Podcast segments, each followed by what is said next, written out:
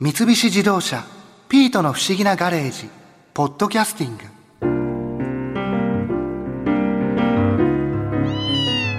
パーティーの洗い物は終わったわあとはガレージの掃除ですねああ一休みしましょういちいち休憩しなきゃいけないなんて人間って不便ぼっこさんとしんいちさんこの前便利カーで1975年に行って加山雄三さんの映画を上映している映画館の様子を見てきたんでしょどうでした大学生だった頃の新一の両親のデートに遭遇したわえ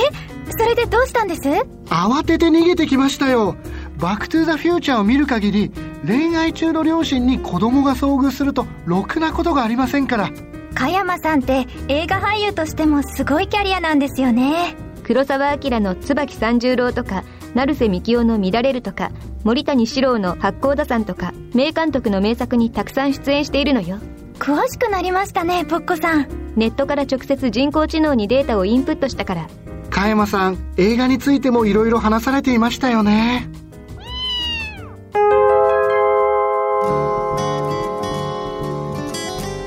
あの加山さん俳優になられる時に就職するつもりで 俳優になられたとよくインタビューでお答えになられてますけどもはい。そういうことなんですか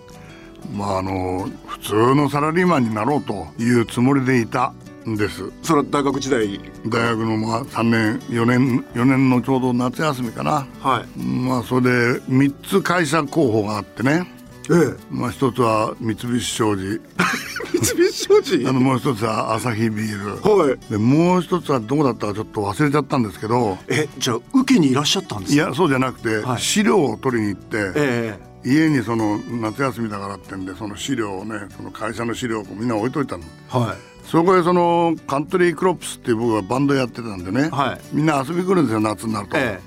でそのリーダーがね、えはいそれ見つけて「これなんだこれお前よ」って言うから「あこれかこれは俺だから就職しようと思って」バカ野郎お前お前何にもお前就職する必要はどこにあんだよ」なんでよ」お前何にも勉強して勉強ができなかったじゃねえかよ」いやいやお前それとやってたのは音楽とスポーツしかなかったろお前それを活かせるったらもう親父ののれんを使ってお前資産はないかもしれないけどのれんがあんだからそれを使って一儲けした方が絶対いいと思うよってそいつが言ったんです よ。むちゃむちゃ割り切った友達えですね、ーそれでその友達が「お前船が好きだろうがはい金儲けして自分で船作りゃいいじゃねえか」って言ったので頭の上にパッと火がつい て「ああそれありかな」ってそっからもう大変不純な動機でもってこの道入ってそれよりも前って一瞬も考えたことがなかったんですか俳優になろうとか、なろうとは思わなかったしもうすごい嫌でね、え親がまあとってもなんか有名になっちゃってると、言いづらいことが多かったんですよね子供の頃からね。えはうちのうちの親父が行くところ行くところ人が人だかりがすごいくてそりゃそうですよね、で僕なんかもうのけものにされてどっかへ預けられたりとかね、動物園行って動物園の動物見ないでもって事務所に監禁になってみんなまんま置いとけぼり食らって親父は先に帰っちゃってえそれは人が集まっちゃう後かららそうひえそういうのね幼くてもね結構記憶に残るもんなんですよね、だから嫌になっちゃって ねそういうのやめとこうでもだからやめとこうと でも俳優になられて、じゃあ全く経験もなしにいきなり映画に出られたってことですかまあでもね一応その東宝というところではね、はいその俳優座のあの先輩がね、ええ先生になってはい教えてくれるんですよ、はいその滑舌のいい喋り方をどうするかとかねだからあの早口言葉だとかそういうのをね2ヶ月間練習する毒時があ間ったんだあったはいでそれがちゃんと 2, 2ヶ月間それをやらせてもらえてね、それから映画ってものに入ったんですよねだけどねやっぱり他でその舞台でもって下積みをずっと積んできた人に比べたら心もとないもんですねやっぱりね心配ですよやっぱね自分でねなんかこうでも好きなことやりゃいいやもうとにかくやりたいだけやりゃいいんだってなことで一生懸命やったですね、そしたらなんとまあその演説するシーンがあったんだけどその気になってできるもんだなと思ってね。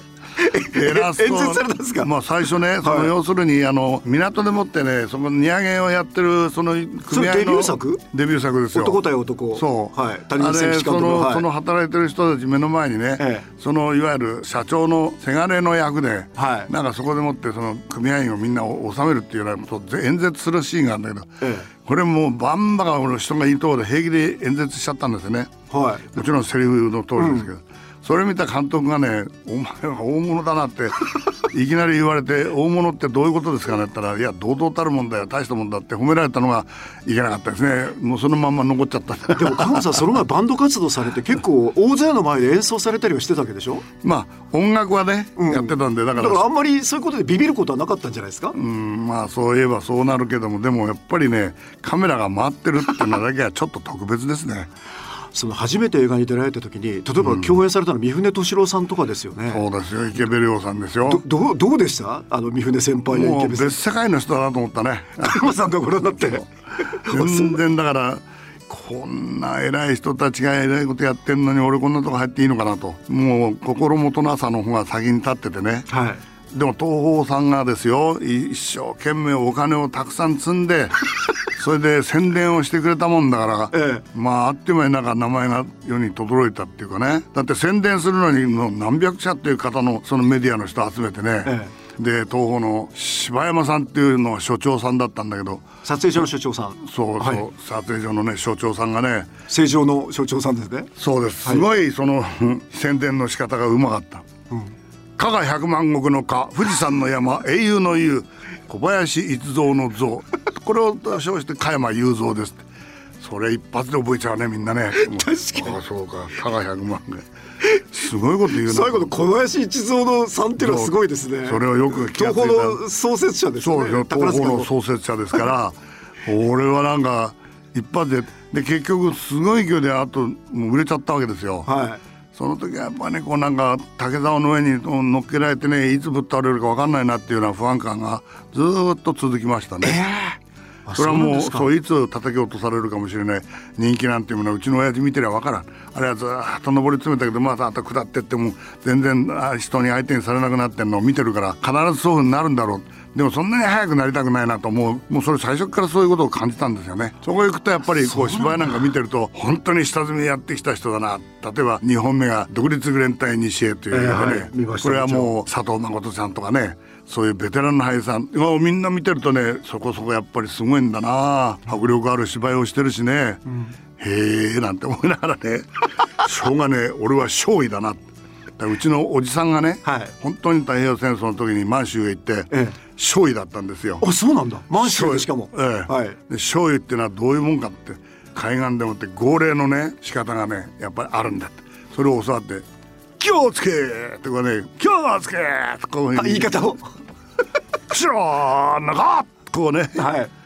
そういうような言い方をね海岸で大きな声でやれってやってたんですよ。これだって独立グレンタイ中って出だしがもう中国軍に囲まれながらこう全力疾走されておーずっと加山さん号令かけっぱなしでしたよねあれも大変な嘘ばっかりみたいな映画だけど ねいや面白かったですよでもそうとっても面白いって言われましたけどね、まあそれが主役としての初めてですからねそれが主役第一号ですかそうなんですよ。あの加山さん成瀬幹雄監督とあかー黒澤成瀬明幹雄監督とかも、う世界で本当そうに名だたる方がね評価名だたる方とお仕事されてますけど、はい例えばですけど成瀬さんってどんな感じでしたおとなしい人なんですけどねあそうなんだそうなんですよで成瀬さんのお子さんがね、はい僕と同級生にいたんですよ、え慶応でってこと、ええはいだからそれでなんかちょっと安心したというかな気持ち的にねえそれ加山さんがですか、僕がですねってことでちょっとビビられたいやそうじゃなくて監督というものはやっぱり怖い存在だっていうふうに思うわけじゃないですかもう絶対的権力があるってそういうものに従わなければいけないかなと思っていたんですよずっとね、だからそう成瀬さんなんかに会った時にはやっぱ息子さんが「俺同級生です」なんて話して「ああ」なんて言ってねすごいその割合と打ち解けた気がしたんですよね自分の中でね、はいだから安心して芝居ができたというんですけどね指示とか細かく出される方なんですかいやそうでもないですねそんなに指示は細かくはないですけどダメだと何遍もやらされるっていうああ そういうこうしろああタイしろは言わないんですけど、プだ違いますねみたいな感じですうか、ん、へーもう一回行ってみようかって あそうなんだ違うんだなと思ってこうちょっとやってみたもう一回行ってみようかなでもあの乱れるもそれから乱れ雲も拝見させていただいてますけどちょっと乱れるなんか加山さんのそれまでと違うというか、影が相当あるそうですねお芝居されてますよね、まあ芝居というものは自分でないものを演じるということだというのはなんとなく分かってたんだけど、まあそれなりに台本に書いてあるようなことをその中で気持ちになって多分こういうことを言ったりする人ってこういう性格なのかもしれないなってそこまで考えるわけですよ。はいでそれで出てくるものがいいか悪いか、セリフの言い回しがいいか悪いかっていうことを、まあ、自分は試されているみたいなもんでね、監督が OK って言うとああこれでいいんだみたいなねそれ毎回試験で答案書いてるようなもんですねそうですねあただね、い黒沢さんと出会ってからガラッと変わったー黒沢さんは椿さん十黒沢さんは椿三十郎から始まりましたけど、え一番最初に会った時に黒沢さんが僕に言ったことはですね、はい君は白紙でいいよ」え何ですかそれやって言いたくなったけど「分かりました」って一言しか言わなかった結局余計な芝居をするな、のお前は白紙でいいんだ色をつけるのは俺なんだっていうことを言いたかったんですね監督は。それでもう台本読む時からちょんまげを言って羽織袴を履いてで刀を本身ですよそれをちゃんと右側に置いてで読み合わせええ、それで座布団の上に座って台本を読み合わせるで加山って2人だけになるとね加山「セリフは思えば出てくるんだよ」ああそうですかそういうことが確信のところだけものを言ってくださったのはねそこから僕全然この人すっごい人だなどうして人の心が読めるんだろうとかねものすごい感心することばっかりが出てきましてねああこんな人がいるんだったら俺はこの世界に残ってもいいやっていうふうに思うようになった、それほど違うそのびっくりしたよ椿さん十郎と乱れるだ成瀬さんだと実は椿さん十郎の方が前ですよね、先ですそうよねもう詐欺ですはい、うん、そうかじゃあその時にちょっとうースイッチが入ったっていうかそうもうそれで本当はそれまでの間ね若大将というのがあったんで、はいいつやめようか なってやめてくださいよ夢い中やで見本てた当のににもうねいいこんなことやっててもしょうがねえんじゃねえかなって頭の中ずっとそれが去来しててねはいいつやめようかなって俺はもうやめたっていうのをタイミングを待ってたんですよ自分で本当はあそうなんだそうなんですそれが黒澤明監督に会った時にねこの人全然普通の人じゃないな全然違うすごい感性の持ち主だなそれを感じてねああ俺この人のためだったら俺なんか芝居する気になるなあみたいなねただ、黒沢さんからご覧になってても加山さんがちょっと別その白紙でいいよなんてそんなにおっしゃる方じゃないでしょだと思ういや僕は全く知らないですからねそっか天皇陛下みたいにね、お恐れ多くもっていうふうな形でみんなね接してる人たちがねだってもうく椿三十郎って言ったら「羅生門」とか「そう生きる」とか「ええ七人の侍」とかの後ですからそうですよもうウルトラ巨匠そうなんでですすよねね。でも僕はあんまりそのそう言われててもどんな人かっていうのはもう逆にあの見抜いたつもりでねこの先生はすごい人だからだからわからないやつには「テクノボー!」って言われてもしょうがねえんだろうというぐらい尊敬の念の方がダーッと大きくなってってデクノバーとかって言われたこと一回僕もはないです怒られたこと一回もないですなんか映画界に伝わる伝説によると加山さんが伝説椿三十郎の伝説 あの撮影の時にええうとうと眠そうにしてたら加山が眠そうだから休憩ってじゃあそれ眠そうってね本番で寝ちゃったんで すよ本当に本番で寝てたんですよそれ全然わからないで何遍も何遍も3日間にわたって同じシーンやってんでねで僕は朝もう必ず5時半に起きちゃうでサーフィンやってそれから から撮影所行くから疲れ果ててるわけでしょはいはでセリフが何にもない、である人が引っかかっちゃってる、でそこは全部いるわけですよ、はい若侍がね、はいでもうパンフォーカスっていうのやってるけど向こうに喋ってる人がいるとこっちの端っこに僕がいたんだけどいや映るんですね。映るっていうかもうライティングがね20キロのライトはバンバンにあってそれでそのピントを完全に両方合わせようとしてるもんだからものすごい暑いのと同時にものすごい眠くなってきた疲れ果ててねまだやってるやってるまたやってるやまたやってるやってそのうちによーいスタートがだんだん小さくなってってそのうちに何にも分からなくなったと思ったらいきなりここでカーンと肩をつこと小づかれたんでビクッとしたら助監督がこの辺でもってね耳元でもって「お前今寝てたろ」って言ったら「おう寝てたよ」って言ったらみんなシーンとして 監督がバッと立ち上がった「お来たな」って。カツカツカツカって寄ってきたからもう絶対次怒鳴られるともう怒鳴られるかぶん殴られるかと思って覚悟してて、はいたらいきなり来るなりね「加山眠いのか?」「はい眠いです」っつったら「加山のために30分休憩お前外行って寝てこい」 それで終わりです。すごい話だね、おんだ表出て日向ぼっこしながら寝ようと思ったら寝らんないですよ。さすがにお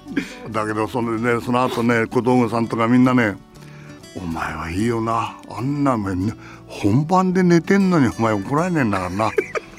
それからみんなから逆にすごい羨ましがられて「お前特別扱いだぞお前そんなのバカ野郎」なんてね帰っていじめられたりしてそうもう今いじめられてるってほどじゃないけどそうやっていいや嫌がらせ言われた相当なもんでしたけど逆にそういうことがものすごくなんか信頼を持ってくださっているとだからもうとにかくご自分の方ももう休憩に入りたいと絶対思ってたに違いないっていうふうに思ってそれでだからもうちょうど休憩それで結局3時間中止ですからそっから。えらい時間長いことあってで結局その3時間いっぱい寝ればいいものを寝らんないんだ ね俺がまあそうですよね寝らんないでギター弾いて歌歌った そういうね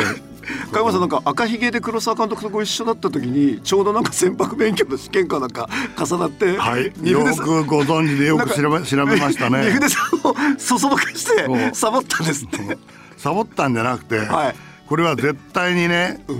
黒沢さんに言えば一日休みになると絶対的にそうだって確信を持ってたんですよ、はいであの助監督とかなんかもねそういうふうに監督に言った方がいいと僕は思うんだけど実は国家試験受けるんだったら「あ私もうダイレクトに言った方がいいですよ」ってである日「監督すいませんあ監督とは言わなかったのが黒沢さん」っつったんだはい「すいません6月の19日休みにしてください」「おおどうして?」って言うから「実は国家試験受けるんです」「うんすごいね」 何の国家試験なんてモーターボートのです」 ってで笑っちゃって「ああいいよ」「三船さんも一緒です」って言ったら「ああそういいよ」えそれはその場でとっさにおっしゃったんですかそしいてや本当もうに初めから思ってたんですよ 三船さんにね国家試験受けませんか、ね、船免除が今これからいるから一緒に取りましょうお願いしますよって言ったら「あ分かった」って三船さんも承諾してくれたからこれから黒沢さんに相談してきますからって言ったら「ねえ」なんてニコニコうん三船さん笑ってるさああ相当なんか抵抗されて怒られるのかもしれないなと覚悟しながら言ってでまあ「お願いします休みにしてください」で国家試験ですって」三船さんも一緒ですって言った時にニターッと笑って「ああいいよ」ってそこで太鼓判のもらってんで本当に試験受けたんですよ。三船さんも四受回けられたんですかもちろん受けたんですよ。その4回ぐらいしか年になかったんですよね、ええ定期試験が。国のスケジュール動かせないですからねそう、うんだからその日しかないその日をね、一緒にじゃあ受けましょうって言ってで三浦さんも一緒に行ったんですよはそれまで一生懸命二人して勉強してね本をいね、はいはいまあ三船さんの出来の早いのなんのってえそういうことなんですすかごいですよ15分ぐらいでもって全部書いてわーって一番最初に出していっちゃったは参ったなもう僕はまだ半分しか言ってないねすげえとか言ってい、うん、でそのまあそれからもう読み返してもう絶対間違いないなって当時の試験は結構大変だったんですよね全てが入ってるんですよ機関のものから何からてい小うか型それ小型船舶操縦士っていうのは自分で船長やりながら機関のことも全部分かってなきゃいけないんで大型だと機関部とそれから航海課と別なんですよ当時の二級とか一級ですよねそれあもう完全に一級ですようん僕4級は持ってるんですけどああそうですか4級でも結構1日勉強しましたからそうでしょ1級なんてその1日じゃ無理ですよねかなりひどいあの勉強しなきゃならない、はい、本当にひどい勉強しそなうきゃそれで一生懸命勉強したのにもかかわらず三船さんすごい早いやっぱり記憶力がすげえんだなと思ってそれでもまあ2人とも合格ですよで合格しましたってもらった免許持ってね監督のとこ行って「おかげさまで受かりました」って言ったら「そうかいそれはよかったね」っつって「おかげさまで先生が」ってその時初めて俺先生って言ったら黒沢「先生が暇いただけなかったら僕ら今こうやって持てません」とか言って「うん分かった分かった」っつって言ってくれましたけどね。だけどその後にねその成績がどうだったかってねそのまあ試験官がいるじゃないですか、はいでそれを講義をいろいろ受けたりなんかするっていうことがあって、まあこの人だって分かるもう知り合い みたいになってるんですよね、でどのぐらいの出来だったかっていうのをね聞いたんですよ、あんたねすごいよ1500点満点で1480点だよってそうそれ偏差値で全国1位じゃないですかいやそれそれでじゃあ逆にじゃあその20点何ですかって言ったらね膨張式いかだの「長」という字がね月変になってないんだ よなってあ膨張するの膨張、はい膨張の「長」はね月変なんだよね弓編で書かれたってこ弓変で書いてあったとはいはいなんだよそんなのひらがなで書けばよかったんだおひらがなで書いたら満点だよそんなバカなことあるか もう頭がきた時代な気持ちになったねだから三船さんどうだったですかって言ったらあの人乱暴な答えだったね 要所要所しか書いてないそうだろ15分で出てっちゃったもんなとでも一応ギリギリで合格でしたよだってでもそれ要所をつかむ感がすごいすと思うごいってことですよもうそれでだから要所要所でのの途中が抜けちゃってるみたいなところがあってもまあ要所変えてこうだこうだってなってればそれはそれでいいんだとだからまあ点数的に言ったらもうそれはもうずっと下だけども合格点にはなってるとだから早いんだなそれは要所要所か俺はずーっとしっかり変えたからえらい時間かかったけどあの加山さん他にも例えば岡本喜八監督とか森谷史郎監督とか、はい随分あのコンビでいっぱい取られてる監督さんいらっしゃると思いうんでますけすどね八甲田さんが森谷さんですね八甲田さん出てらっしゃいましたね倉田隊のそう役で。あれはきつい映画でしたねしかも加山さんの出てくるのは雪山に入ってからなので本当に大変だもうねあのね本当に監督ね森谷さんがねやっぱり黒沢さんのところについてただけあっチてーフ助監督でいらっしゃった方ですねそうものすごいリアルを追求する猛吹雪の日に本当に撮影やるんですよで零下15度まで下がってんですよそれなのに普通の軍隊の格好でまだここでは耳輪をするなっつって行軍して入ってくるでしょ、はい初日に耳の凍傷になった方が3人も出ちゃってでしょうねそれでその夜ミーティングがあった時にね、こういうことになってる人がいるんですけどって、まあ、申告したら「それはその通りだろう戦争中だってそうだったに違いない」ってなんだよ戦争中じゃないんだからそれはもうなんとかして それ大変だったですよそれね温めるとねここがね腐ってきちゃうから耳をこうやってねこすってねだんだんだんだん温度を上げてってそれからちゃんと手当てをしなきゃダメだと血を巡らなきゃいけないんですが止まったまま治療するとそこが壊死して欠けてしまったりね加山さんでも学生時代石の湯で本当にスキーで山スキーとかよく知って んな石の湯 なんてだから加山さん相当エキスパートでいらっしゃったからいろいろ教えてあげたんじゃないですかそうそうなんですよだからそうやってこすったらいいんだよって言って手当てをしたんですよね、それからあとね靴も工夫したんですよ、その時南極に履いていく靴っていうのがあってね、ムーンブーツっていうのはいそれをね雪に潜って歩いてるやね見えない、それに軍家の外の皮だけ作ってくれって言ってああ側だけね側だけを作ってくれってその小峠さんに言って、で側だけをそのムーンブーツの上からこうやって履いてそうやったらまあ全然寒くない冷たくない足も痛くない、もう堂々たるもんでねでもそれは途中からですかいやいや最初から最初からもう、うん絶対これだって雪の中こんななってるのもううんって歩いてくのにね何も普通の軍家入ったらそれは足の指が今度は凍傷になるじゃないですかそれで倉田隊だけ元気いいんですよ現金で すす。それであとねちゃんと肝心なところにねその北海道みたいなね、そういうものをね腰のところとね、胸のこの辺と後ろとね、はいつけてそれを着られる直ョッキを 作ったの特そ徴こにそこにポッと入れる加山さんだけですかそれそれ俺が考えたんだから俺しかいないじゃんそうするとねみんな吹雪で大騒ぎしてガタガタ震えてるのに俺なんともないし知らんかって雪の中バッと寝っ転がってね俺昼寝したんだよねだからみんながねこの男はバカだってこの寒さの中で雪の中でもってひっくり返って寝てるよこのバカって結局バカ扱いになったけどいやーそうじゃねえんだよ本当は賢かったんだよみたいなそういうね裏話があるんですよ結構ね楽しんじゃったね21日間山の中にいてねあまりにも辛いんだよなまあだけどあの映画は本当に長い行列が雪の中をささサクサク歩いてるのがいいですからねそううんそうで俺こうさものすごい急斜面を登っていくんだけどこれ表層なだれ起こしそうなんだけどたらちょっとこう自分で掘ってみるとねええかなり下が固まってるからあまずこれ大丈夫だなはいと思ったんだけど、はいうん前に登ってる人はずり落ちてくることがあるわけだよ。うん案の定俺の前にいたの北内君がさ、はいずっこけそうな時に俺はバッと足で持って止めた、はいそしたらそれがちょっとななんか動いたんだね、はい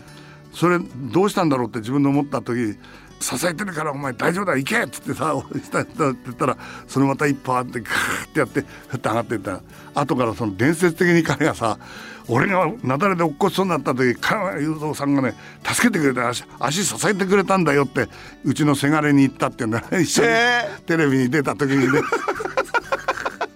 いやでも本当じゃないですか、まあ確かにそうなんだよ一、人なだれたら全部落っこってっちゃうからそれはもうしょうがない止めるよしょうがない、で僕は足はちゃんと足固めできてたから大丈夫だろうと思って片手でバーッと押さえたのね、はそしたらそこ止まったわけだ、だからずずずっと来て投稿でその絵ってあり撮られてます木村大さん多分取られてると思うんだけどそれはねよりだかとでロングだかわからないああけそどうなんだでも多分ねそれあると思うんだよね探せばあ絶対あるはずだよ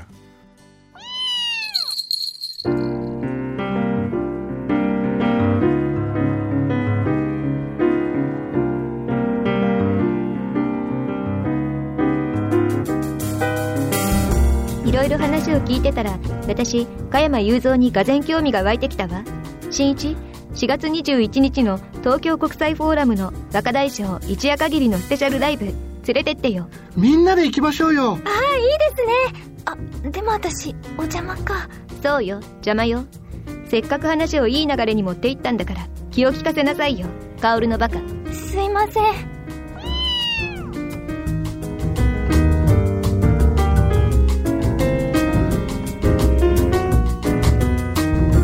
三菱自動車「ピートの不思議なガレージ」「ポッドキャスティング」このお話は「ドライブ・アット・アース」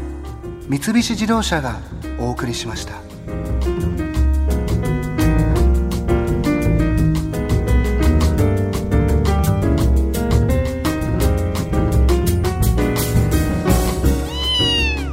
ここで耳寄りなお知らせです